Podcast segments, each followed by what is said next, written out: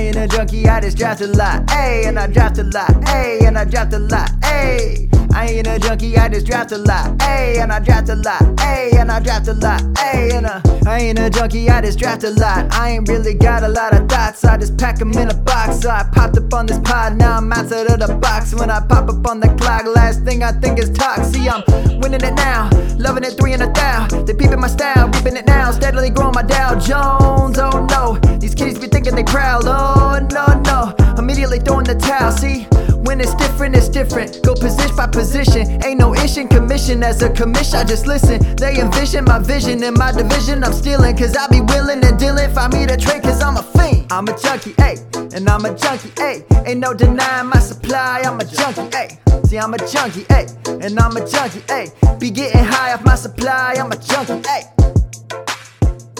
Hello, everybody. Welcome in to the Dynasty Junkies podcast, proud member of the Dynasty Addicts Podcast Network, the DAP Network, if you will. And I will.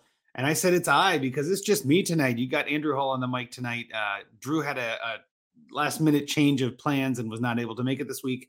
Uh, he'll be back after Thanksgiving, though. So hopefully he can uh, come back refreshed and ready to tackle all of your Dynasty questions. But with me tonight, I've got one of my favorite people in the space. We were talking about it before the show started. Dave and I came up together. It feels like we both started in this space just before COVID. Uh, but we've got Dave Wright on tonight at FF underscore spaceman. How are you doing tonight, Dave? This is awesome. I mean, this is Thursday night football is often going. We've got a holiday weekend for a lot of people. And I'm doing one of my favorite things, talking fancy. I'm here with you, man. This is our first, well, besides like, you know, the podathon, right. this is our first one-on-one conversation, really. So I'm pretty excited. That's right. That's right. This is uh, our first official podcast, although Podathon is more official than this will ever be. Uh, but Podathon is a crazy, crazy beast. I know you kind of helped manage that and run some of that. And kudos to you because I know that could not have been uh, easy. And I, I, know it was a labor of love. And I know you guys got a lot of really good donations there. Uh, Fantasy is obviously helps, you know, supported by a lot of different avenues, a lot of different venues in a way. Like the Scott Fishbowl, of course, is the biggest one, but Podathon, the Scott Fishbowl Podathon is such a good time. I love that. I look forward to it every year. And I'm just lucky that I get to be on it. I get to be a part of it and help you guys, you know, raise some money, uh, fill some time between better guests. That's perfect. I don't mind that at all, you know? Look, look, the Podathon's about people. So, like, this is example, like, it gives us a chance to talk. Like, we, we talked, you know, over the summer. Now we get to talk again. And then, so but then it's like the people you play Scott Fishbowl with, the people that you come across in mock drafts with, and all these things throughout you know, the whole Scott Fishbowl experience. But in the next month, things get really exciting when all of that work that people put in, the the retweets, the sharing, the donations, the fundraisers, it starts yeah. to really happen. As in, toys for kids are going to be bought around the holidays. Extremely exciting. This is what this is what it's really all about. Uh, you know, hats off to the whole Fantasy Cares organization, Scott Fish, and everyone on the board there. Russ, you know, it's just yeah, incredible. Bob, incredible uh, people, and I'm really excited to give me a chance to you know talk fantasy and help kids out. So it's awesome. Heck yeah, heck yeah, and I'm actually blessed. This year they asked me to help with some of the the purchasing for the first time uh, because of uh, the help that I've been able to help on the back end, at least with the eliminators. They were saying, "Hey, you want to you want to buy some toys?" And I said, "Heck yeah!" So I'm very excited to go do that. Uh, probably right after you know Black Friday shopping is really what I'm thinking. To get the best deals, get the most toys for the kids. That's going to be the best part. So definitely looking forward to that. Uh, we've got some fun stuff to talk about tonight too. Obviously. We're doing these weekly recap pretty much. We're just kind of talking about the week that we just had and looking ahead to the week that we're about to have. Uh, really, not a lot of you know crazy depth to get into, but before we do that, I do want to talk about some of the news. You mentioned it already. Thursday night football is on. Uh, it's kind of the battle of number one versus number two. If you're talking NFL draft picks, you know, like this, this could be the top two teams in the NFL draft playing each other right here. Uh, I think either way, it's going to. Well, I mean, either way, it's going to be the Bears, right? Because they have the Carolina pick.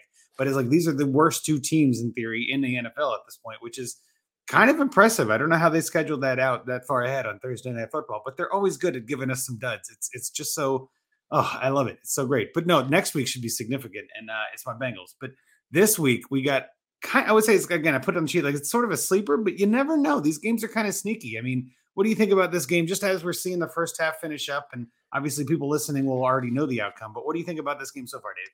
Not enough DJ Moore targets. That's just basically Amen. how I. I. That's how my whole Chicago Bears uh, life is. Just not enough DJ Moore targets. Uh, but I, I, Tyler Scott, you know, some a late target for a lot of people in dynasty drafts, getting a little action tonight. Uh, And then I think Bryce Young's looked, you know, he's been a little inconsistent, but he's been rushing a little bit tonight, and he's actually made some decent throws here. Uh, Mike Strachan, who who was uh, a, had a name for a sec or Strahan, whatever however you pronounce it. He yeah. had a little blip Stra- as a Strachan, rookie. I think is right. Yeah, people were a little excited at him at one point, but he made a nice big catch and a good throw. So I mean, there's some I think it's been a fine game. I mean, I'd rather watch that than and not watch football. I guess so. Uh, that's always. I, I say that exact same thing, Dave. I'd rather this than no football, right? I'd rather this than uh, reruns of Sex and the City. You know, there, there's so many things that I could think of that would be so much worse than this. So I am happy to have this. It's the only way I really know if I'm alive is if I'm tilting my DJ Moore exposure. That's basically how I know my fantasy football life is going or not. That's how they check your pulse if you go to the doctor. Yeah, like how are you doing? Like, well, let's see how's DJ Moore targets going. Okay, we're going to be all right. Uh, no, I, I, think that's exactly right. Moore. I'm with you 100. percent There's never a time where I say DJ Moore had enough targets in that game. I completely agree. Uh, DJ Moore, great guy, by the way. I got to meet him back at the NFL draft in Chicago last year. Well, the draft wasn't in Chicago, but that's where I was at the uh, Bears event, and I actually got to you know take a picture with DJ Moore and shake his hand. Great guy. His family is awesome. Like so, I'm just I could not be happier for him. I just hope, like you said, he could just get some more targets. That's what we're all looking for. Uh, the other piece of news that came out this week that I think you know just kind of dropped before the show, other than Justin Fields being out, which I don't think is too shocking, uh, or Khalil Herbert even, which is maybe a little more shocking, but that's that Tee Higgins is most likely going to miss this game uh, for my Bengals against the Texans. Uh, Tee Higgins is one of those guys that has been kind of, I want to say, up and down for Dynasty. There are a lot of people that thought he was a, a top 12 Dynasty receiver, myself included. Uh, and then he came out this year and kind of, I, for all intents and purposes, kind of stunk, and the whole team kind of stunk. And he missed a couple of games, and there was some just down weeks, just not great. And then last week he finally blows up. He shows up. He has a great game, and now he's hurt and might miss this game. What are you doing with Tee Higgins and Dynasty on this news, or just in general, Dave? What What are your thoughts? Well, I feel a little better. It's actually one of the guys I want to highlight from the week performances uh, up ahead. But you know, I think my biggest thing from Tee Higgins is that I, I mean, he, he, still showed you that he has it. He, he's that performance last week is what we expect. That's the, from a guy of his pedigree. That's what we want to see. Eight and nine, eight receptions, nine targets. The only th- thing that is going to drive people crazy, uh, twenty uh, percent. Uh, he's only been the first read twenty percent of the the times last mm. week, despite the great performance. That's actually below his season average. Uh, not he's just not the primary weapon, but he's got the talent, and he's starting to get that a little bit of a injury prone designation by some people who've been burnt by him like playing a snap and giving them a zero. I was able to, Oof, to make a yeah. deal for him recently. Like a, it was like Saquon. Uh, I, I, was a struggling team. I traded away Saquon for him, and I was extremely happy. Uh, I think Tee Higgins is his ease of buy has, has never been better. Well, it's tougher after that week, you know, going off last week, but he's a, still a target for me. Uh, I believe in the talent, and he's just that good. I, I, agree, and I think it's interesting. Actually, he did have such a great week. Uh, he he was wide receiver twelve on the week. Actually, that's just standard scoring, so I think it was even higher in PPR. Uh, well, maybe not. Okay, okay, maybe there were more people catching balls. But uh, either way, I'll look that up in a second. But point I'm getting at is, oh, he was a wide receiver eight. There he is.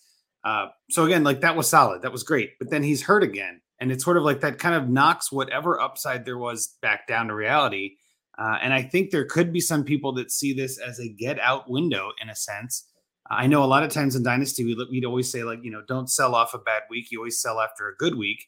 So there is a sell window here because he had a good week, right? But then there's also, ironically, a buy window because he's hurt and could miss the game. So this is kind of like that perfect storm where somebody actually gets a hype news and a, a downgrade news, right? Kind of both at the same time.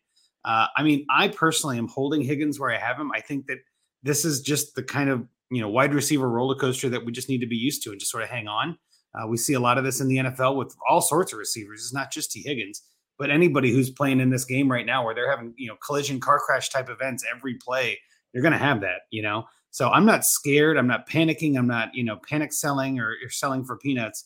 Uh, I might be more willing to buy if the price is lower. I'm not really interested in paying full price after one good week and he might be hurt.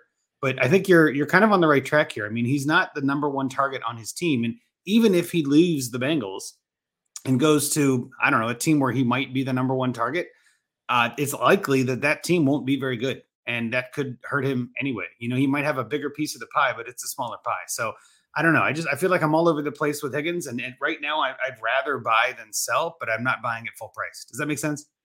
Yeah, I'm not. I'm not paying the two first or whatever he was when he was the, the hottest thing on the street, uh, like a top twelve dynasty wide receiver. Yep, yep, I agree. And I mean, Chase might be hurt too. There is some some talk too. He landed pretty badly on one of those plays last week. He got kind of upended, uh, landed on his back, gingerly walked off the field, went back in the next play. Um, but he's missing some practice this week. He he could be limited. We could see an interesting game with you know CJ Stroud, who I was going to mention, of course kind of pivoting into the week nine. I mean, CJ Stroud just blew up. I mean, one hell of a game here with Tank Dell and Noah Brown both kind of coming out of nowhere to be top three receivers each, which is just bonkers. But uh, again, CJ Stroud and hosted, you know, going to the Bengals, going to their house, potentially without Higgins and Chase. We could see, you know, the Bengals and their tight ends who finally showed up last week, maybe getting some score and maybe getting some run. But then you also have Tyler Boyd, uh, Trenton Irwin, Andrei Iosivas. I mean, these guys are coming back and maybe stepping up to get something. And then we got Charlie Jones, who could be coming back off injury too. So could be an interesting week for Joe Burrow and the Bengals in general with Tee Higgins being out. Uh, the last piece of news I wanted to mention was that this is the last interna- in international game, if I can say that word, last international game of the season. Uh, is in Frankfurt this week. Colts at Patriots at 9:30 a.m. Eastern. I got to be honest, I love those 9:30 games. It just makes my Sunday that much better to have a separate island game that you can just put on in the morning while you're doing chores or while you're running errands. Like just, I love that. So I guess just real quick, I guess I want your thoughts in general on the international series. What do you think about it for football and for fantasy, and then maybe even this game too? I mean, I think it's great for football. It brings more people, more exposure. I think it's also a great way to, if you're a huge football fan, to go out and visit these places that you've never gone before. And and um, I actually have some friends that I've met through fantasy that are from Lithuania, and they're actually coming to the states this week to do like the Jets, then the Cincinnati or the Cincinnati game, then the Jets, and then going to a third game for Monday night. They're doing like a three NFL tour this weekend. I just think what that these international games do is it brings people in, and that's always great to have more people eyes yeah. on. Uh, but for me, I'm I, I'm a kind of a stinker when it comes at 9:30 is a little too early for me. I like to get chores done and then just flop on the couch and enjoy football. But again, I'm not going to complain.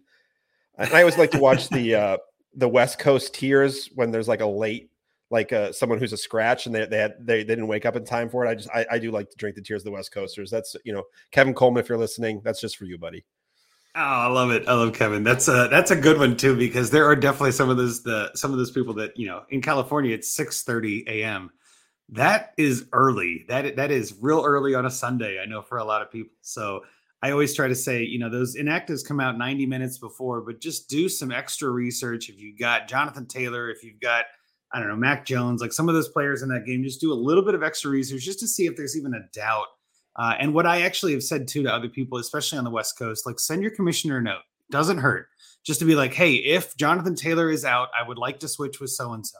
Most commissioners, I know myself is one of these, like I will gladly take a, a text or a DM through sleep or whatever. Like, give me something that can be like, hey, I, I am swapping this out if that guy's inactive because I'm on the West Coast. Commissioner should help you out. It shouldn't be that hard to ask. It shouldn't be that hard to, to, perform. So I know sometimes people hate asking, but I like to remind people of that whenever it comes up. Like you can just send your commissioner a message. It's not hard. It's We're all human. Come on. It's part about being commissioner, being open, and if they're being if they're showing some uh, planning and advanced thought and putting the effort in beforehand, I am more than willing to uh, more than willing to make that accommodation as a commissioner, and that's what I want. I want active players. If they're, if, I'm not going to hate on someone who who can't wake up for six thirty. Um, so that's, it's just fun. That's actually that's a great way to put it too. Like I want somebody who wants to to make sure their roster is as good as possible. That's that's ideal. So if you're going to send me a note on Saturday night while you're out at the bar, I am fine with that. You know what I mean? I will gladly make that switch for you. I'd, I'd rather that than someone who's not paying attention every day. And we got uh, Zach Reed in the chat here. Dave hating on the Flatlanders. I think that's kind of funny. Uh, the, the middle America, the flyover country, I guess. They're just, uh, you know, their tears aren't that big of a deal. Uh, but no, I appreciate you hanging out with us, Zach.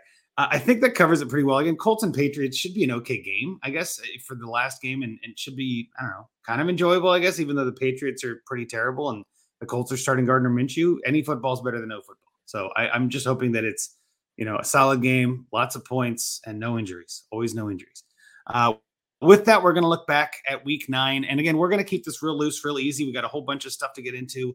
So let's look back a little bit. And I already hit one of mine. I know you hit one of yours. I know CJ Stroud was somebody I was just really impressed with. Um, I know I was uh, actually at the game, like I said, on uh, on Sunday night against Bengals Bills. It was a great game, but I just could not help thinking at that game. I'm like, CJ Stroud had a, a rookie performance for the record books. Like this 470 yards for a rookie breaks the record. And now he gets to come to Cincinnati, and I get to see him next week. I'm pretty excited about that. Uh, obviously, Tank Dell, Noah Brown both blew up. And, you know, Nico was kind of quiet. Uh, you know, their their whole team is just sort of all over the place. But that game was back and forth. It was a hell of a fun game to watch. So that was pretty much my number one. I know you mentioned Higgins. Was there anybody else from from Week Nine you wanted to mention before I go on to my next one?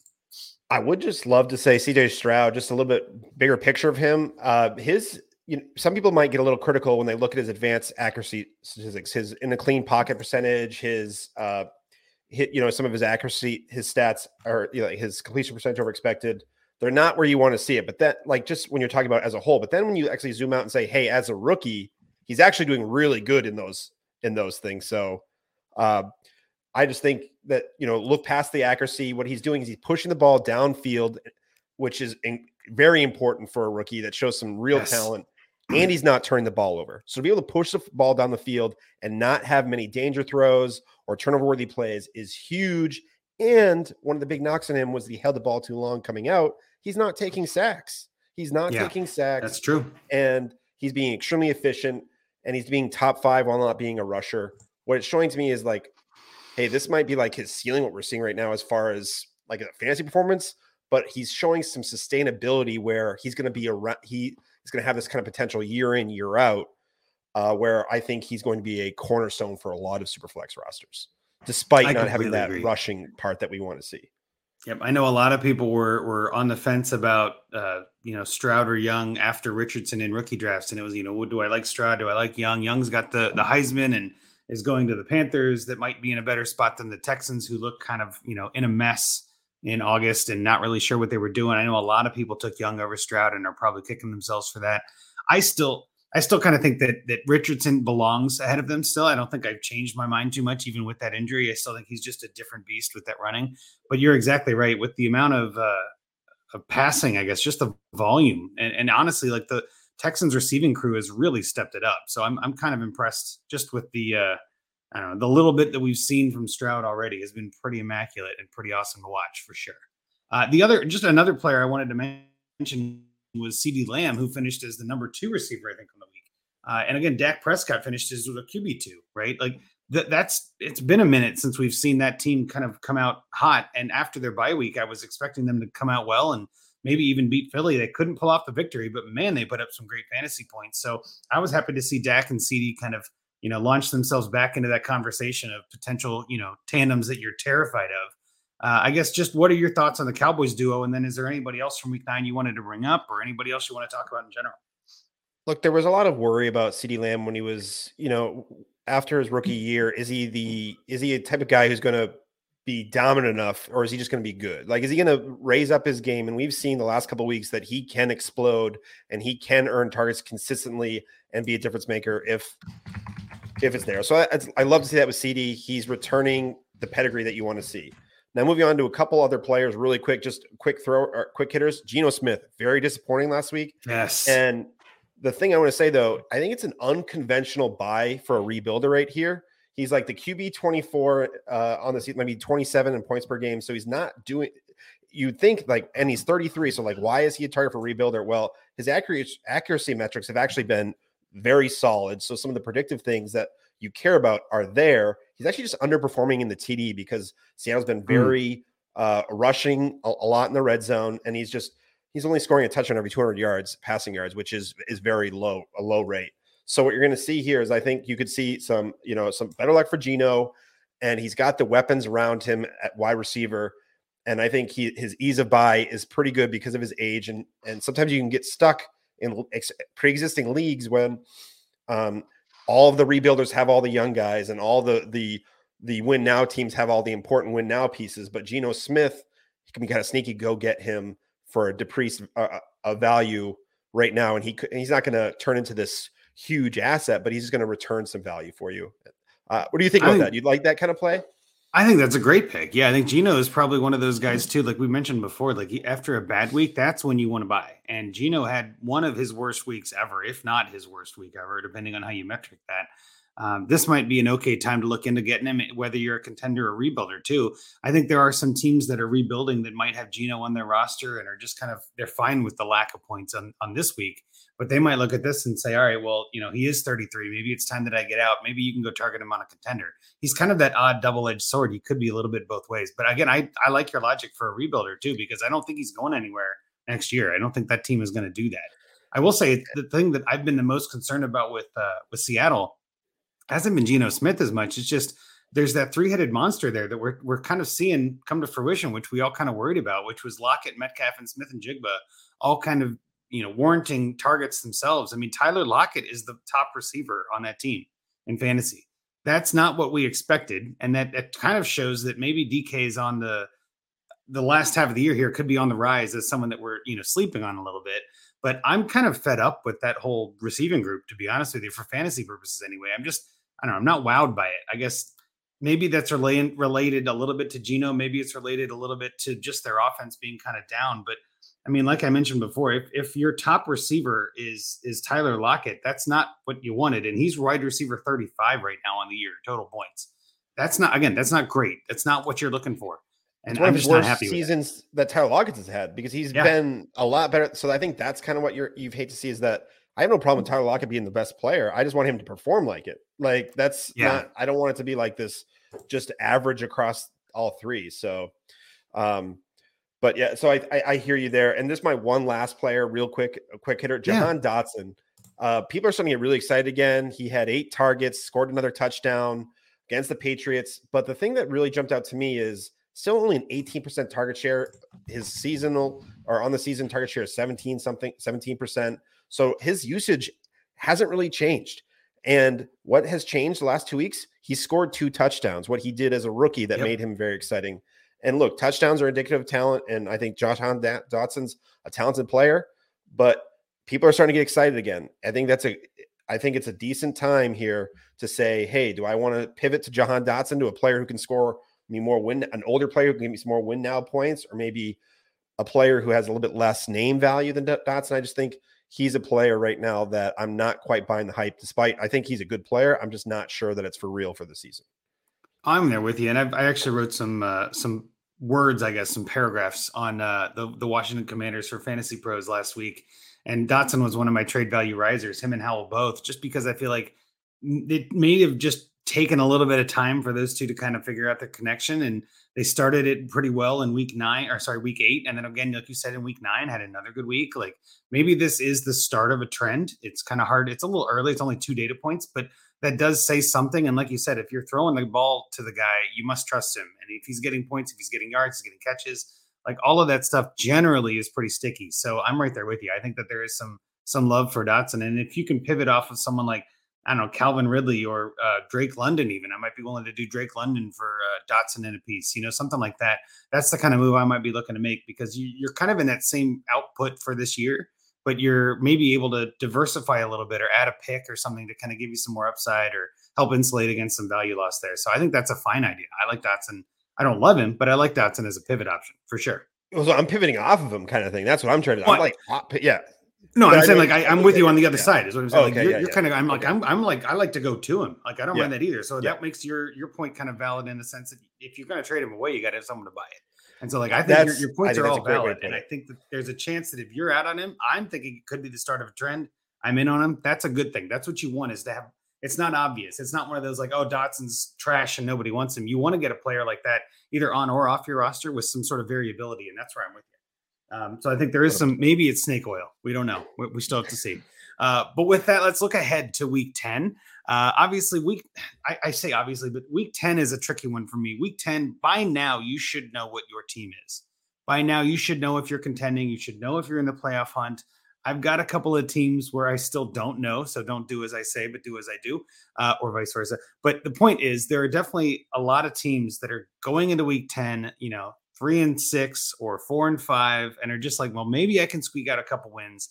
There are four byes this week that are going to really make that hard. We have the two Super Bowl teams, both on a bye this week with the Eagles and the Chiefs. And then you've also got the Rams and the Dolphins.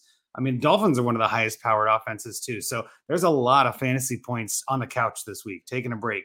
Uh, and I think part of that is going to be we're, we're going to see some down scoring. I think we're going to see some lower point totals. I know I've got a lot of leagues where I'm having to make some really ugly decisions because I have a lot of Eagles and Dolphins. There aren't a whole lot of Chiefs, but I do have a couple Kelces. Um, but I guess just in general, is there anybody in Week Ten that you're you know hoping steps up or turns on the boosters, or is there anybody that you feel like is maybe just about to fall off a cliff we should get out of? I am all aboard the Kyler Murray return. Ah, yes. This week. I don't think we've talked about him. I can't believe we should have. I, I should have coming back. I think a lot of rosters are waiting all season for this, but more importantly, the Kyler Murray and Trey McBride, uh, the Trey McBride duo. Kyler, a little bit smaller quarterback. He's had a lot of short or smaller targets uh, to play with, besides like an older passes prime AJ Green. Really excited for a 6'4, 245 pound Trey McBride who broke out two weeks ago to see that coming I, am just really excited to see what that combo can do in particular. Uh, I mean, oh, that's a great point. He could put up a five, like a top five tight end season rest of the way is not out of the realm of possibility for Trey McBride. And I am extreme. I'm, I'm here for it. I'm also like Dynasty Coach A is saying here in the chat. I'm looking forward to seeing what Hollywood looks like with with Kyler back. I mean, Hollywood and Kyler was a pretty good duo last year before he got hurt, and Hollywood's been real quiet this year. Like you know, Marquise Brown has been kind of like non-existent almost with J- with John, Joshua Dobbs and with Clayton Tune and just like that offense has just been in shambles in a way. So if we can actually see Marquise Brown come back to relativity, and again I say back, but he is wide receiver twenty overall in the season. So I mean he's still getting some looks. He's four touchdowns. That definitely helps. That's what's. But I mean if yep. if he can go up from there, that's the way to go, right? That's where you want to be. I mean if, if he can become that target monster, and he is again getting a lot of targets already because there's not a lot of players on that team obviously Michael Wilson. Thank you, Matthew Wiggins, for for mentioning. I like Michael Wilson too, but Hollywood I think is their wide receiver one, and I think that's what we're going to see is can he be that wide receiver one? I guess the only question I have about Week Ten, in specifically like talking about Kyler Murray, is how much are they going to let him come back and and play at a full bore? I'd be shocked if he comes down and throws 50 passes his first week out, right? Like I would not be surprised at all if he comes out and he doesn't run the ball very well. He, he, kind of is more conservative to kind of keep it close to the chest. That there's no real need for them to win as much as the NFL. Every team wants to win, of course, but I don't know if they need to push it. So I'm a little bit hesitant. Obviously, if if you have Kyler, you're rolling him out there. I, I just think the way the quarterback landscape is going, there are way too many question marks. But I'm also thinking Kyler could have a mediocre start, but I'm very excited just to see him play again. He's so athletic. He's so fun to watch. He's dynamic, like all of that. So I'm very excited to see Kyler back on the field. That's a great call. Um, someone else I'm actually looking forward to this week, partially because of how last week went too, was DeAndre Hopkins. I mean, this is a guy for Tennessee. DeAndre Hopkins is one of those guys that we just see like in fantasy forever. He just never goes away. He's like almost a cockroach, right? He's been in the league for what 10 years now or something. But last week he had kind of a dud after his week eight, you know, stellar performance but he still got 11 targets last week against Pittsburgh. I mean, that that says something. That team wants him to get the ball. And I do think that Will Levis is going to find him. And that new quarterback with that old receiver, that duo is going to be fun to watch. And I'm excited for that in a sense. Uh, and I just think that Hopkins could be one of those guys that we see get 10, 11 targets every game here on out. Um, so again, that's someone else I'm very excited to see is just kind of that Will Levis Hopkins connection get even stronger. Anybody else you're looking for, uh, looking forward to seeing, I should say, in week 10?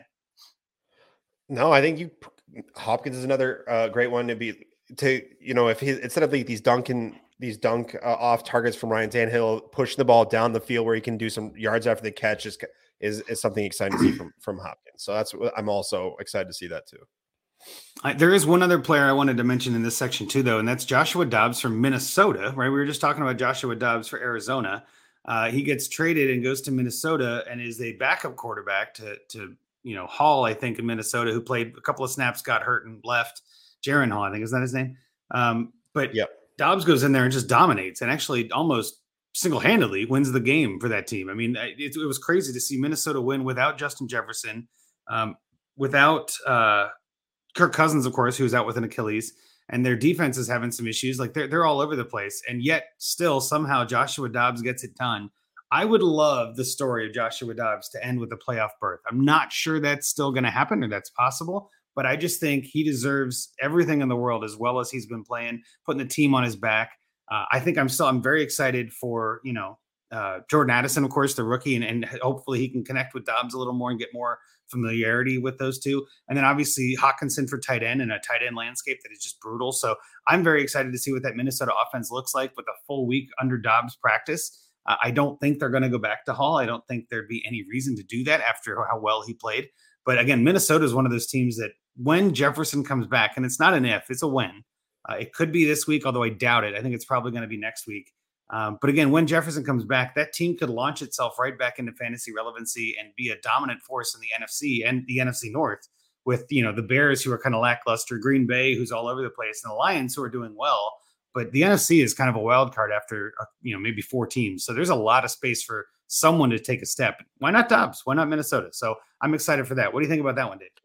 I see. I, I what I just taking a step back, even from fantasy what I love when you're sitting there watching the games and you see someone who competes, and the, the story of Josh Dobbs is it, it's pretty incredible. You know, a, a lower round pick, uh, a guy who's been a, a, journeyman around the league, been traded before the season, traded again in season, and to see him go out there without you know taking snaps with anybody and just kind of compete his way and will his way to the win and that team needed that win pretty bad to stay alive, you know, to, to try to still control their own destiny. It was really exciting to see and see the emotion from him because he's been through a lot.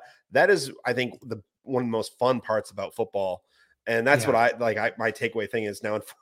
Now, all those nice things I said about him, I think he's still just a backup quarterback. Like if he's real, um, so uh, I what I do like about him is he's not uh, afraid to throw the ball. That's like he will go and he'll, that, he'll, try yeah. to fit into tight windows. And I will when I have someone like an Addison and a Justin Jefferson, I'm or even a TJ Hockenson, I'm not afraid. I, I would prefer my quarterback to not be afraid to make a mistake and try to get my playmakers the ball. So that's what's exciting. No, and you're exactly right. I, I, look at Dobbs as kind of like that potential Geno Smith comeback story, like someone who was really, you know, journeyman, kind of bounced around a little bit, never really got a full chance. And I don't expect him to get a full chance after this season with Minnesota. I don't think that they go away from Kirk Cousins per se. I know there was some talk about that in the trade and all this. And an Achilles injury is obviously not great and, and could be career ending in a sense. I don't think that's going to be what happens here. I think Kirk Cousins comes back to Minnesota. But again, Dobbs could be playing for a position somewhere else. And I'm just I'm curious to see how well it goes, just because the story is so fun, right? Just because it's just I love that. You're exactly right. Like just the game of football is just so fun to watch in that regard. And for fantasy, again, like he might be somebody that you try to acquire on a rebuild too, just because he might be dirt cheap. Maybe not right now, right? Because he's having good plays and he's doing well. And if you have him on a rebuild, you might look at selling him away just to see if you can get a, a really good value for him. I mean, hell, would you take a second round pick or Joshua Dobbs on a rebuild, Dave? Which would you rather have? I'd probably take the second round pick. Yeah. Just because of what ultimately what I think the talent is. And I think I, I'm as when you're in the bye, you're we're in the we're in the bye week hellscape where you know everyone all these quarterbacks are really important around buys, so there, there's a demand for him. There's a demand for quarterbacks for these competing teams, and they're oh my team's it's gonna be a late second round pick. That's what they're thinking in yep. two years. And what happens if that that all of a sudden that's a mid mid round pick, and that's a guy yep. that you were picked up as either on the waiver wire or for you know a late fourth round pick at some point, and to be able to turn that around in a second, it's just about building value that uh, that's kind of how I'm approaching it. But I, I, don't hate for anyone who needs him to, to play now and trying to get. He's I think he has more 20 point games than a lot of uh, like I think he has what four 20 point games this season. So uh, that sounds about right, and I can pull that up too. But the thing about Dobbs that just cracks me up, like we stated already, is that he started on a different team. Like he gets traded and yeah. then pretty much immediately plays again and just lights it up again. Like I, I, I don't I don't want to say that he's a stud quarterback, but it's hard for me to name 30 quarterbacks I want ahead of him right now. You know what I mean? Like the NFL is just kind of a bleak landscape at some places for quarterback. Now, there are a lot of quarterbacks coming out. And I think that there are going to be a lot of quarterbacks that are injured that get healthy, like Rodgers and Cousins and others that, you know, are going to be back and play come next August or September. But I wouldn't be shocked at all if we see Dobbs with, you know, a solid job or a solid backup job at least in the NFL for the next couple of I just think he's talented enough for that. Six games over five rush attempts in those games and he, he doesn't really know that that playbook as well in Minnesota yet, where he's going to probably get some pressure and have to run, get some yard, get some yards that way. I really like that part of his that kind of part of his game as as you know my QB two or my QB three on a contender yeah. where I can have that kind of when I need to in, in a pinch in a good matchup. I can try to get I have that little rushing juice to just to add to sprinkle on top. So and, speaking of sprinkling on top, we'll end the, the Dobbs conversation with this one is that it's odd to me that QB nine on the season, total points, which again is not everything, but total points, QB nine is Kirk Cousins. And I think that's pretty like that's how good that offense is. But QB 10 is Josh Dobbs. And hmm. that's crazy to me that he is QB 10 on the season. Yeah. Passing and they're both the so Minnesota's got two top 10 fantasy quarterbacks. That's crazy. Uh, I don't I don't think that's really you know that's not accurate per se, but that's pretty nuts to have two top ten quarterbacks. And I just because I've got it here in front of me, I don't know if you see it too, Dave. Do you know who uh, QB eleven is by by chance? What would be your guess? Um, if, if Herbert like, is eight, Cousins is nine, Dobbs is ten. Who do you think would be eleven? Is it Lamar Jackson? No, Lamar Jackson's four. Number okay. 11 is Dak Prescott, the aforementioned Dak Prescott. Dak Prescott. Okay. So Dobbs has more points than Dak Prescott, Jared Goff, Brock Purdy, Russell Wilson. Like I you, there's no way I would have guessed that in August. There's no way. So it's just it's it goes to show how much this game is just so much fun. I love this. So all that aside, I think week 10 should be a good one. I think there are a lot of really good matchups. Obviously, there's there's going to be some fantasy points. There's always fantasy points. Uh, just have fun out there, guys. Week 10 is meant to be the middle point of the season in a sense. You're, you're through nine weeks, you've got nine to go. Uh, don't give up. You know, the fantasy playoffs obviously start earlier than the regular playoffs, but just keep hustling, keep grinding figure out what you can to keep it moving. And again, appreciate you being here this this long. Dynasty is a fun season. Uh, with that, we're going to move into our next segment of the night, which is going to be our listener league updates. We actually had trades in all three leagues this week, which is pretty fun. Uh, not all of them are massive trades, but that's how it goes sometimes. Uh, the first one was in DJ1. Mickey MCKU sent a second to Scott, our portfolio dynasty player, Scott Sidlow, for Baker Mayfield. So, Dave, I want to hear your answers on these. Which of these sides, which of these two options would you have? Baker Mayfield or a 2024 second in a 12 team superflex league? Look, if I need points, I'll take the points, but but over in a vacuum, which is just such a yeah, my old co-host Mike Finero. nothing's ever in a vacuum. Yeah. Uh, I I'm still taking the 24 second. Uh, I think Baker's earned his er, is earning a chance to get another fight his way for either a backup or a starting role in the right situation again next year. Uh, but for that type of player, I'm willing to take that second and just keep on moving, keep on turning. See, I, I kind of like the idea of Baker Mayfield myself, but again, I think a lot of the way that Scott plays and a lot of people in general play it in a vacuum or try to take the emotions out of it and just say, all right, which one's got the better chance to retain that value? But in a super flex league, all quarterbacks matter, right? I mean, it's just that every quarterback you can get can be helpful. We've seen a ton of injuries. Baker is QB 16 on the season. That's a solid QB2. If I can get a solid QB2 for this year as a contender in exchange for what would be, in theory anyway, a late second because it's my pick, or let's say it's my pick, I'd much rather have the points than the pick. Um, I also think that even if Baker Mayfield has a down year, I don't know if they really have enough draft capital or uh, backup plans. I guess. With that being said, uh, there is a lot of uh, there are a lot, I should say, there are a lot of QB options coming into the league, but I still think Baker keeps that job. So I'm kind of I'm just thinking like well this year and maybe next if a late second I'm hoping to get one year or two might as well be Baker. Feel like that's pretty even. But it seems like we'd be good trade partners here, which is what I love. I think like, it's a win-win no trade.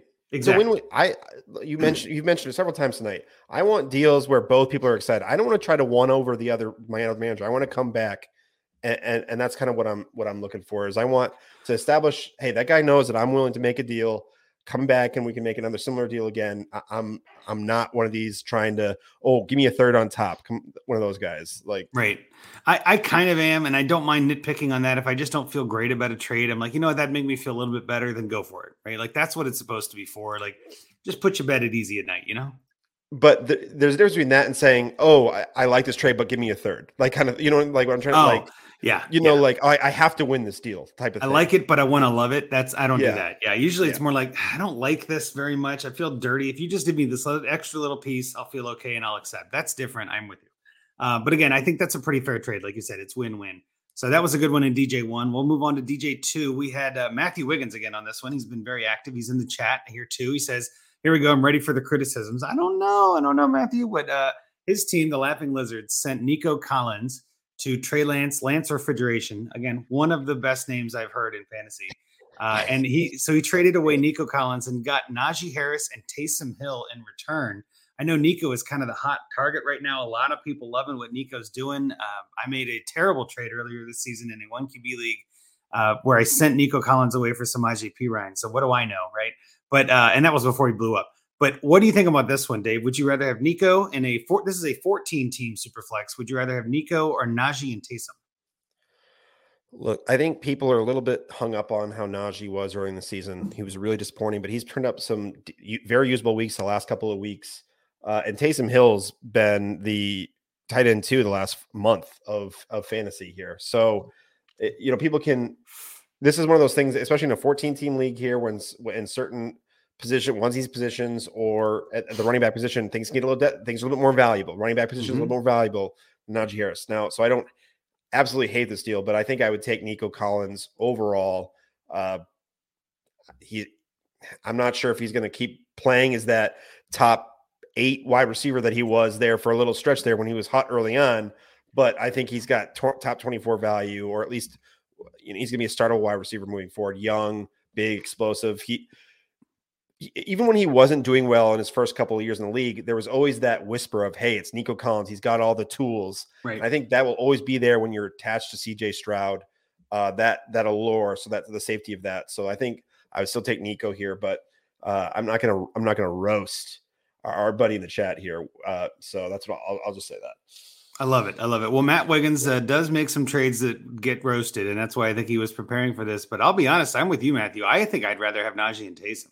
I know this may sound crazy. You're Dave, you're on the other side. We I love this. We're on different ends of these trades, which is exactly the what I want. It's good for content. But also, like, I just think Najee is getting disrespected a little bit. I do think he's still going to be the guy, even with Jaylen Warren there in Pittsburgh. And Taysom is throwing touchdowns from the tight end position. You don't get that with anybody else. I'd much rather have the upside of those two and the flexibility with rosters with a 14 team league. Sometimes that depth comes in really handy, especially down the stretch. So I, I don't mind sending Nico for Najee and Taysom. I'd probably, in again, in a vacuum, I think that the value might be on Nico right now, but I just think Najee is going to bounce back. I think that team is maybe in a transitional period where they don't know if they're going to keep Pickett or not. I do think they keep Najee, and I think Taysom has just shown his value in New Orleans. I don't think that there's anywhere to go except for up for him. I mean, I just don't. He's not going away. He's like a cockroach. So yes, Matthew, I am with you on this one. I love it, and that's what he says in the chat. Damn, what a twist! I love it. Exactly. See, not all everybody's different. We all have our opinions, but I'm with you on this one, Matthew. Good trade. Um, it doesn't mean so, everybody has to agree, but I, I like that trade. Say too about Najee is I think what you're seeing here is if Pittsburgh can be a functional offense, Diontae Johnson coming back, if they're going to be a functional offense and Najee's going to get more scoring opportunities, I think that's where the real value is. It used to be like his receiving upside and all these other things, but if he's going to be getting some touchdowns, uh, some reliable touchdown looks, as in that backfield, I think that's where the real Najee value comes from now. I completely agree, and that's I mean just because I've got it up here, it's interesting to me. Jaylen Warren has more points than Najee Harris, right? Jaylen Warren is is RB twenty eight, and Harris is RB thirty. But I mean, Harris has two touchdowns, and Warren has one. You know what I mean? Like you've got Harris with hundred attempts to Warren's fifty six. You know, like it's just it, it's the catching, it's the PPR that's really helping Warren with his twenty nine receptions to Najee's fifteen. So again, logically here, they're they're just splitting it a lot. You're just splitting it a lot. Um, but I like Najee. I think he's still going to be a viable option. He's a solid RB2. I had high hopes that he was going to be an RB1 or the RB1. That has not panned out. Uh, he has not turned in that good. His season last year, getting hurt and everything, did not help. And who knows if he's still healthy or not healthy yet. Um, and I think there, Matthew, again, I just, I like, I got to bring this. I thought for sure I was getting it for this one. No, no, I'm a fan. I love Najee. I love Taysom. I think that's a fine pick. Uh, but then also Toronto Dave in the chat, Najee is Mixon light. I kind of agree with that. I think that's a good way to put it. Uh, Mixon is kind of one of those guys too that doesn't really get a ton of yards. He's kind of three yards in a cloud of dust eight times a game, and maybe gets a couple passes here and there. He's not spectacular. You're not, you know, super excited about starting Mixon, but he's RB 19 overall in the season, and that's something. You know, hey, there's a lot of running backs that you could that you could do worse with. So again, I don't hate it. Any other thoughts on this trade before we move on here, Dave? No, I th- yeah, I mean I think we covered yeah, it. Yeah, we covered it. I think it's pretty good. So let's see with this last one. We got the aforementioned Josh Dobbs in this one and DJ3. This one again, a 14 team Superflex League. PK Trees sent Joshua Dobbs and Gerald Everett to at the best hooker for a 25 second. So again, Joshua Dobbs in a 14 team Superflex and Gerald Everett, and it is tight end premium if that makes a difference for what was most likely, or you know, two years out, could be a later 25 second. What are your thoughts on this one, Dave? I have the 25 second highlighted again. Uh, just I'm I'm not a believer in Dobbs as as a as a starting quarterback. Uh, now the 14 team does make a difference because that that you know the the the 12 team that 202 or you know the the you know the 112 is a lot different than being a, at a mid second or whatever, and especially in two years. Sure. But if I have Josh Dobbs on my team, the whole point I was having carrying a player like Dobbs was is that I either want him, I need him as a emergency fill in for my Kyler or whatever he was supposed to be, or he was supposed to. Uh, if he was going to get a starting job or a spot start, I was going to be able to flip him for value. So I, when that happens, I'm not going to fall in love with him. I'm going to I'm to capitalize on that value and move on. Now that being said, I I don't hate the other side the value here. I think Gerald Everett is always going to be an attractive player attached to to Justin Herbert. The problem is he goes and and and makes a really fun play last week and then he just disappears. I I don't understand it. I don't know why he's not featured more, but I just it's always I'm always I have a tear in my eye whenever I, I see Gerald Everett stat lines. I'm with you. I'm with you. Well, here's the funny part about this trade is that it's a lot of context, right? Context is always key. Uh, I, this is one of those where, in a vacuum, like we said, uh, I would probably take the second. I think the second is the, the easier piece, the easier value piece. It's not going to fall off. You're going to have it for a while. Um, but Kyle Hooker here at the best hooker in DJ3 Eh, who is currently leading. And again, to pivot into that, he is the number one team in the league with 15 victory points. He is just dominating the season. But his QB room is bleak. He's got Baker Mayfield, Joshua Dobbs now, and Desmond Ridder are his QBs. Like in Ehlinger and Millis, like he's he's got nobody. So this move makes total sense for him. Uh, he also had Nick Chubb, who got hurt. He's got Justin Jefferson, who got hurt, who is likely coming back. So he's got a team that is kind of like I need to make that push. And I think that the Dobbs and Hillside, if you're already winning your number one through nine weeks, I think this trade makes sense to be like, let me send that pick. Let me, I'll, I'll figure out that 20, 25 second later. I need a QB that I can actually lean on. Dobbs, I don't think is going to lose that job to anybody, barring injury. Uh, and even in a league like there's a 14 team league, QBs are really hard to come by sometimes. So context matters here. I will say, I think in in this case, I totally see why Kyle made this trade. I think it makes total sense for his team. But in a vacuum and generally in broad strokes and all this, I would rather have the pick. I'm kind of with you. But again, I think context is always key. I always ask for it, and I think that that is very important. And just so that we're clear, the reason that he is he's undefeated is because of the rest of his team. Not only does he have Jefferson, as I mentioned, he's got Ja'Marr Chase too. So he's got like top two receivers in Dynasty. That's huge. And then at running back, you're going to love this. He's got Breece Hall, Travis Etienne, Tony Pollard, Joe Mixon, and Alvin Kamara. Like he's just stacked at everywhere else. Uh, tight end, he's a little light, which again, I think Taysom is going to be his top tight end. He had Gerald Everett, or sorry, Taysom is his top tight end. He, I read that backwards. Gerald Everett could be his top tight end. Taysom is his current quarterback or tight end, geez. But he's got a lot of other players here that could could help him down the stretch. It's just quarterback was a weak spot, tight end was a little weak. So I like him addressing both of these with these trades. So good job, Kyle. Hopefully that trade pans out or hopefully not because we're right behind you and i'm really hoping that i can get this figured out. Um, i know there, go ahead dave. Oh, i will quickly add i actually like that knowing a little more context that this team's so good. You get that 25 second maybe it takes a step back and that and then becomes a mid second things go as doesn't go his way here instead of you know i don't hate that pushing that back a year and just trying to you know throw that and get a little bit of randomness in there and try to have that go up instead of just being a, an automatic late second this year Yep. Yep. No, I like it. And again, he is uh Matthew's mentioning here in the in the chat where it's like you forgot you traded me Mayfield. No, I, I remember that. I thought we talked about that already. That it was Mayfield, Hubbard, and a third for Jakobi Meyers and Trey McBride, which I was happy as hell to get Trey McBride in that one. I love that trade for me. So again, Matthew, we can always disagree. I always say to this to, to anybody who's listening, to anybody who I'm in a league with, disagreeing on trades is ideal if we all agreed, this would be the most boring sport ever. So when somebody says, "Oh, that's a terrible trade," you can just look at them and go, "We'd make great trade partners." Like we don't have to agree, buddy. We can both get what we want. It's all about fun. And the only thing I don't like when I see is when people start trashing people for a trade. Where it's like, "Oh man, you don't know what you're doing, or you're terrible at this." That's not accurate. Trades are almost always agreed upon between two individuals. That's all it needs to be. That doesn't mean anybody's good or bad. There's always going to be somebody out there that has a different opinion, myself included. I will have my opinion. I will tell you my opinion, but that doesn't mean you're a bad person because I disagree with your trade. That's the idea. We're all in this to have fun, and however you have fun, as long as it's a reasonable trade, right? We're not doing like you know Justin Jefferson for Nico Collins or anything crazy. Like that's just That's not the same thing. But in general, if you're having a trade and you're having fun, that's all we care. So and you got to make trades to win here. And you're yes. if you're going to be an active trader, if you're going to be trying to add value to the team, you're going to miss a few. You have to shake it off and go get some more. Like yep. you and you're going to have to take risks. So if you're going to be doing that, it's all you're going to miss risk. a few. So I well said. I just want to pair it on there a little bit at the end. Yep, I love it. So here's the other updates for these leagues. So DJ one again. This is the team that Rocky and I share. We are 12 and three. Uh, Funky Bunch is in the lead at 13 and 2. So we're one game out on that one. I know Scott's doing well in that league too. I don't have it in the sheet here but I'm sure I can pull that up. But again, DJ One is the the oldest of the leagues and has been going the longest.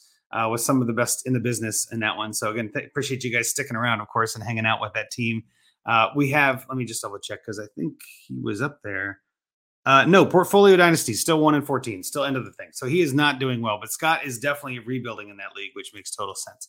Uh, DJ two, Rocky and Scott are paired up on that one. They're three and six. I'm five and four and we still have Andrew Imber in the lead at eight and one, eight and one in first place, like just dominating. So we're all kind of in the middle while he's uh, just rocketing up the the leaderboard in the standings. Terrific work on that one, Andrew, as always, and hopefully we see that come down and we can get helpful. DJ three is the team that all three of us are managing together with chaos in mind.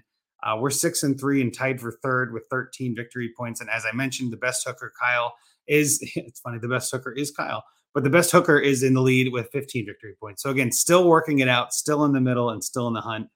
And I love it. Anything else you want to talk about there, Dave, before we move on to our last segment of the night with Find Me a Trade? I'm excited for this last segment. This is always one of my favorite segments here. I'm very excited as well, and I'm glad you're here because I think this is this is again one of my favorites in general. But again, I think you're going to do great at this. So before we do that, we got to start with this. Find me a trade. Thank you, Brian. That's exactly right. We're going to find a trade, and this one is for a guest of the show, uh, someone who was on a couple of weeks, a couple of months ago, even maybe now, but Casey Kasem at the real K or at the Casey Kasem. I want to make sure I get that right. Uh, who obviously has a terrific podcast, uh, who you should definitely go listen to. Uh, Casey is one of my favorite people in this industry. I hung out with her at the expo. Her and her uh, her wife and her dad, like terrific people, love them to death. Uh, this is a trade addicts league, which is why I had to do it a show when Rocky wasn't on because he's in every trade addicts league. Uh, so this one is a trade X seven. The team is sicker than your average, which I think is a, a CD, like an album name, isn't it? Sicker than your average. I feel like that's something I've heard of. Probably. She she's uh, big in the, the hip hop games. I'm not. I wouldn't be surprised. I'm googling it because I should have done it before. Terrible planning, but uh, it just feels like an yeah. It is definitely it is a Notorious B.I.G. album. Should. Yeah um, or at least a, a, a lyric from Hypnotize, should be clear. But anyway, thank you, Casey, for submitting this one. It is a 12 team Superflex PPR with a full point tight end premium, as you probably know if you listen to Trade Addicts on the Dynasty Addicts Podcast Network. Uh, I start 10, one QB, running back, receiver, tight end, five flex, and that super flex where you can start your second quarterback if you want to. Uh, Casey's thoughts on her team here is that uh, she's rebuilding. I've been rebuilding since we started the league. I was in a few casual dynasty leagues before joining a trade addicts league. Did not know what I was doing in the startup, and that makes total sense to a lot of people. Anytime you're in these, man, I'm telling you what. Uh, answer my question. I'm driving to Providence. I'm going Spaceman. Would you sorry to interrupt? Andrew Cooper in the chat. We'll get you in a second, Coop. I promise. Uh, but again, Casey is she's feeling like she's gotten fleeced. She's been rebuilding. Uh, made a few scary trades. Knows most of the roster is crap. Just looking for some help. She's actually got an offer in her inbox, which we're going to start out with for Find Me a Trade. And this is an interesting one. I know my side, but I'll give it to you first, Dave. She's got a trade where she would give up Derek Carr and get Daniel Jones in return. What do you think about that on a rebuilding team? I understand the thought. The thought process is is that you're you're trading card and your hope that Daniel Jones comes back healthy and he's going to return to form. Unfortunately, and you're going to gain value through that. unfortunately, I am not a Daniel Jones player. I, have never been a Daniel Jones guy, and, and I am worried about him moving forward, especially as part of that uh, that team as they really protected him last year. I'm I, I'm not sure that they can just keep functioning in the NFL as just protecting their quarterback and see him produce at the level he did. I am with you 100%. Yeah, I'd rather have Derek Carr than Daniel Jones at this point. I just feel like that team overcommitted to that pot, and then we see Daniel Jones get hurt, and that team is just kind of in chaos. Like I'm I'm not a fan. So I don't I don't think I would give up Carr for Daniel Jones. And it's funny too because that is a trade that Russ Fisher is trying to send to Casey. Uh, Russ, the trade addict himself.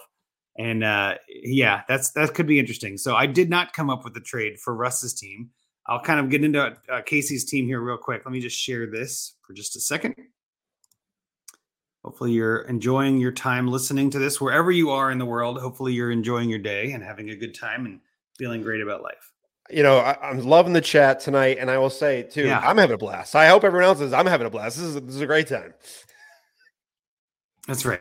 That's right. And it always takes me a second. My computer is a, a little slow when it comes to sharing the screen. And for some reason, it just doesn't like when I do that. So I appreciate the the vamping there. That was well done, Dave. So here we go. We've got Casey's team up here. So again, we said Derek Carr. She's got after that, it gets kind of bleak. Jordan Love, Desmond Ridder, Marcus Mariota, maybe some value if Jalen Hurts goes down. But QB's looking a little bleak there, Casey, as you know. Uh, she's got Craig Reynolds, Emari Demercado, Jamaal Williams, and Deuce Vaughn at running back, and that's it. Uh, receivers: Romeo Doubs, uh, Darnell Mooney, Kalif Raymond, Dontayvion Wicks, who had some no, uh, some some looks. Noah Brown, who's kind of come out of nowhere. Uh, Jamison Crowder, who's had a couple of good weeks. But again, just a lot of a lot of bottom of the barrel guys there. Casey, hate to say it. At tight end, we got Jordan Akins, Jake Ferguson, Dalton Schultz. So there's some love at tight end with Ferguson and Schultz. Uh, Akins isn't terrible. I don't love starting him, but I've done that in a couple leagues. Just not happy about it. Injured reserve, we got Nick Mullens and Chris Brooks. And then on taxi, Aidan O'Connell, uh, Calvin Austin, KaVontae Turpin. I know she's a Cowboys fan too. So I don't think she's going to get rid of any of these Cowboys uh, like Deuce Vaughn, you know, Jake Ferguson, and even KaVontae. Uh, but again, that's that's the team. And I got to be honest, it's not that great. It is sicker than your average. I will say that it is. It is a a down team. But Casey, I got a feeling we can get you out of this. We're going to figure out some options here. It's going to be a long rebuild, but we'll get you there. Uh, Dave, what was your trade? We'll get to yours first, and then we'll get to mine. Well, I, I'll, I, I was kind of told you off air. I'm going to go a little bit more big picture yeah. first here, and I think this is a daunting situation. That some, you know, if you're taking over an orphan, you'll see this, or you know, I, I've messed up. Uh, I wasn't really prepared for an auction draft, and I have a, a team that's just really struggling, yes. and I need to actually invest a little more time and effort into that league, and I haven't done it. It's a little daunting when you look there and you just don't have the pieces that you want to make to be able to start and, and jumpstart that rebuild. And so when that happens and you feel like, what do I do? I don't feel like I'm ever going to be a competitive team again. You need to take a step back, take a breath here, and look at, at just one step at a time. And what you need, and I, in my opinion, when you're when you need to really, really gain a lot of value on a squad when it doesn't feel like there's a lot, is you just have to get really micro moves, try to turn something that people, anything that pe- people value, take that and try to give yourself two darts. So turn one one dart into two darts so you can just get more and more opportunities to try to build up value over yep. on your overall squad. What that means is you're going to have players that you like. You're going to have the Fergusons, you're going to have the the Schultz, you know, the players that you have emotional attachments to from your from your fandom or the Dobbs who was a fourth round pick and who's now performing like a second round pick, let's say. Uh, you're going to have or those types of players and you just need to be cutthroat and you need to just i need to get more value on my mm. team and i think that's how you have to, to go about it, it is and you know sometimes it doesn't feel like it. i'm like oh i want to get a young exciting player no it doesn't necessarily have to mean you have to get a young exciting player that means you have to get more pieces add value because you have a lot of just roster fillers unfortunately here so that's kind of how i'm approaching it and it's doable i've seen some really good managers do those kind of rebuilds and, I'm, and i actually have a ton of respect that is some of the hardest things to do in dynasty is, is to really turn a team squad, squad around here. So Casey, you stick with keep listening to Dice Junkies and you know reach out to people and make those kind of deals and it, it can happen. It really can. It, it's hard to do though. I would say the same thing and, and again my trade is is specifically to your point even is exactly what you just said where i'm, I'm going to trade away one of the assets that might be valuable to try to get multiple assets potentially on the rise. That's what i'm looking for is give me somebody with upside there is no downside. Honestly, like at this point where your team is, these are my favorite teams where there is no risk. It's all reward. Because guess what? If you make a bad trade, your team stunk before, it stinks now. It doesn't change anything, right? Like you have no possible negative that can come from this other than a bad trade being just on its face bad, right? That's not what I'm talking about. I'm saying you can make moves and be risky and play the players that you think are going to be good later. So my trade was with Dougie's Daycare, which is with the DHH Doug, who is terrific. I mean, I, I'm big fan of, sorry, Tyler and Doug, but like DHH guys, I've been a fan of theirs for a long time. And so this trade is with their team, which is going to be to send Dalton Schultz. In return, you'll get Antonio Gibson, Jaleel McLaughlin, and Demario Douglas. And the logic here is you only have to start one running back in this league, but I want running backs that might be able to spike and turn into more darts, to your point, Dave. I want a running back like Jaleel who might have a good week and I could get two darts for him in two weeks right before the trade deadline. And trade addicts, obviously, you're you're in a league with a lot of people that tend to trade. You should have a pretty active user base here. And then again, like Demario Douglas, somebody who I think could show up and blow up and maybe be worth something, but is just on the cusp of that that hockey stick kind of uh, alignment. So those are the kind of players I'm looking for. And that's again just exactly to your point. Break up these assets as much as it may not look like you can. I would do more as much as I can. Just break everything up get picks, get youth, get something, and try to go for that upside. I think that's the only way you're going to get out of this. It, it might be a long rebuild. It's been a long one already, but I don't think there's anything negative with that. If you're having fun, it's a Russ league. It's a lot of good people in this league. When I was looking at some of the names, so this could be one of those like just perpetual rebuilds that you're just paying the entry fee to hang out and have fun with your friends, right? I've got a couple leagues like that where it just I can't seem to get it together. Doesn't matter. It's a great time. It's good trade talks. It's good keeping up with people. And anytime you can hang out and have fun and watch football and put some heart into it and distract from the reality of real life, you're having fun anyway. So Casey, I love it. I think this this is a fun team. If you ever need any help, send me a DM. I'll be glad to help anytime you need this. Uh, anything else you want to mention on her team here, though, Dave, and get more specific, even maybe about her trade? So uh, another trade I would be looking for is one of your tight ends. Either he, she also has Ferguson, uh, so Ferguson or Schultz, and going to Wheeler who has Waller's out, and what Wheeler's is kind of on the mm. fence. They're five and four. They've lost two straights. They might, you know, they're on the fence here. But you know, this is when I was like, hey, look, give me Treylon Burks, and I want another piece of valuable. Like, can I have another? I want another draft pick. Doesn't like I'll take even a third because what happening is what's happening is is that her tight ends are scoring points on her squad, and you almost don't want that right now because exactly with this with yep. this squad, it feels like it should be the Luckily, Peter Howard's in the league, so she's not in last place. But uh, so, but I, I, love you. Peter knows I, am a huge Subtle. Peter Howard fan. But uh, but, I love Peter. I know he's so good. Uh, he's a data guy like you. I know.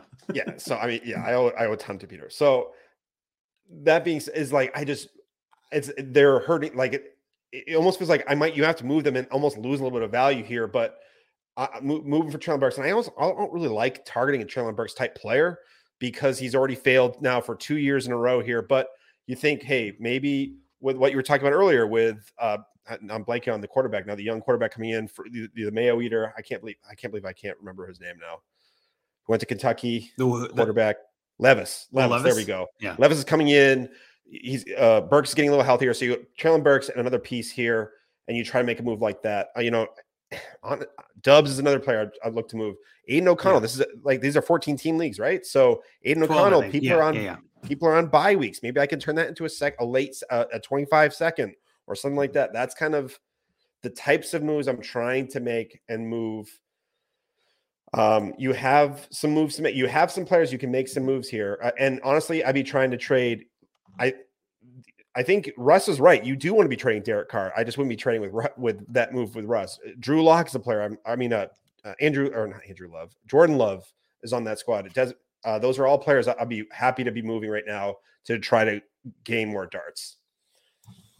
I completely agree, and I think that's a fine trade too. Even I would try to get a little bit more from Russ. I know sometimes with Russ, i am in Trade Addicts one. I've tried to make some trades with him. Sometimes he and I are on just different wavelengths entirely. It can be like getting a blood from a turnip and all that or mayo from coffee, as you said, Dave. That's exactly right. The mayo eater, uh, Will Levis. So I think there is some there is some value in Carr, and I think if if he really wants to make that trade, you might be able to get another piece. Um, just for the record, I mean, Russ's quarterbacks are the newly minted Ram Carson Wentz, uh, Matt Stafford, and Daniel Jones. So he's he's definitely struggling. He needs some help at quarterback there. But I'm wondering if you might be able to get something like a Clyde Edwards-Helaire on top of of Daniel Jones. One of those guys that's like you know, maybe nothing, but might be something. And, you know, maybe injuries happen. I would be looking at running back because I feel like they have the biggest path to relevancy or the quickest path to relevancy. And in, in a rebuild, I tend to look at this like, I don't need running backs, but I need little running backs to become medium running backs and then trade them for more little ones and just kind of incrementally grow your value. You know, it's going to take a lot of effort. You're probably going to have to make a lot of trades to get yourself out of this, but you can do it. I know you can do it, Casey. You're very talented, very smart and I'm sure that there are people in this league that would be glad to talk trades with you. That's the fun part. I, while you were just saying that, with you know, Russ obviously wants Carr. So like, I don't. Maybe you don't want to do Daniel Jones, but all right. Casey's in a situation where everyone's like, "Oh, if you trade a quarterback, you want to try to get a quarterback in return." That actually can get difficult to do, especially when you don't necessarily need a quarterback because you're just trying to acquire value. Why not try to pivot to Zach Charbonnet plus something like that? Like, yeah, like that kind of move, uh, and, and build from there. Uh, just to try to mix things up just a little bit here, add on to that instead of just you don't get stuck in. I don't. I don't necessarily need a quarterback, even though that people often think that when they're they're dealing one away. No, that's a good point too. I think there's a lot of good options there for you, Casey. Hopefully, you can get some value out of that. Uh, before we go, we obviously have got to answer Coop's question. I, I feel bad not answering it before. Uh, Andrew Cooper in the chat asks, "Would you boys rather have Fields or Kyler in redraft and then in dyno?" I'll go first. I'd rather have Fields in redraft, but Kyler and dyno. And by that, I mean, I'm not sure if Kyler is going to be, like I just said before, I don't know if Kyler is going to be allowed to kind of unleash. I don't know if that offense is really going to do a lot this year. But I think long term, Kyler has a longer leash than Fields, unfortunately. I think there is some talk maybe in, in Chicago that Kyler might not be there after this year, or they might trade him or something. That that question mark that that makes me nervous, just makes me uncertain. So I'd rather have Fields and re- redraft just because his rushing and all that. I think he is a little dinged up, but he probably could have played tonight. But all that said, I, would rather have Fields and redraft and Kyler and dyno. Dave, what do you think? Am I way off there? I I think the I don't. I would just say that Kyler actually has some loose footing in Arizona as well, but I think he's definitely Fair. solidified as a as a quarterback moving forward, as a starting quarterback moving forward. Um, I I think I would still. I'm just a Kyler guy. I'll ride Kyler forever. I think Justin Fields Justin Fields and Kyler is really interesting in redraft. Uh, I know Kyler's starting this week, so I'm to, and obviously Fields isn't. So, but I, will take the the Kyler points and and move from from there. And and I will say the reason why I didn't answer it when I did see in the trailer is that I'd happily get a wedgie just to hang out with Coop for one more time. You know, that's what I was going to say too. Like, man, you're telling me you can get a Coop wedgie? I want that anyway. Maybe we shouldn't have answered it. Damn, that's you're right. We we misplayed that. That's that's okay. Top golf soon, uh, Coop. We'll go up to the the, uh, the new Cranston Top Golf. We'll, we'll have a good time. Oh, I love Top Golf. That's such a fun time. Even if I'm not good at golf, it doesn't matter. I just have fun, you know, smacking the ball into nowhere and just who cares? I don't have to go get it. It's my favorite. Uh, with that, I think we're going to kind of get it out of here tonight. I think we've had a pretty good night. Uh, I do think Toronto, Dave mentioned this. I want to, I'd be remiss if I didn't mention this. Analyzing is made much easier with Spaceman's database. I have utilized your database a couple of times. I, I probably don't use it enough but just so that others maybe who aren't familiar with your database, why don't you talk about that a little bit and then kind of tell wherever else you're doing stuff this year? Yeah, so I I had to, I do some off-season stuff at DLF. I I would love to be doing more there. I just don't have the time, but I have a and I'm I'm kind of just guesting on pods right now. One day I will get the Tale Two Rivals back and up. My my uh, co-host Todd Foster, FF underscore Bannerman.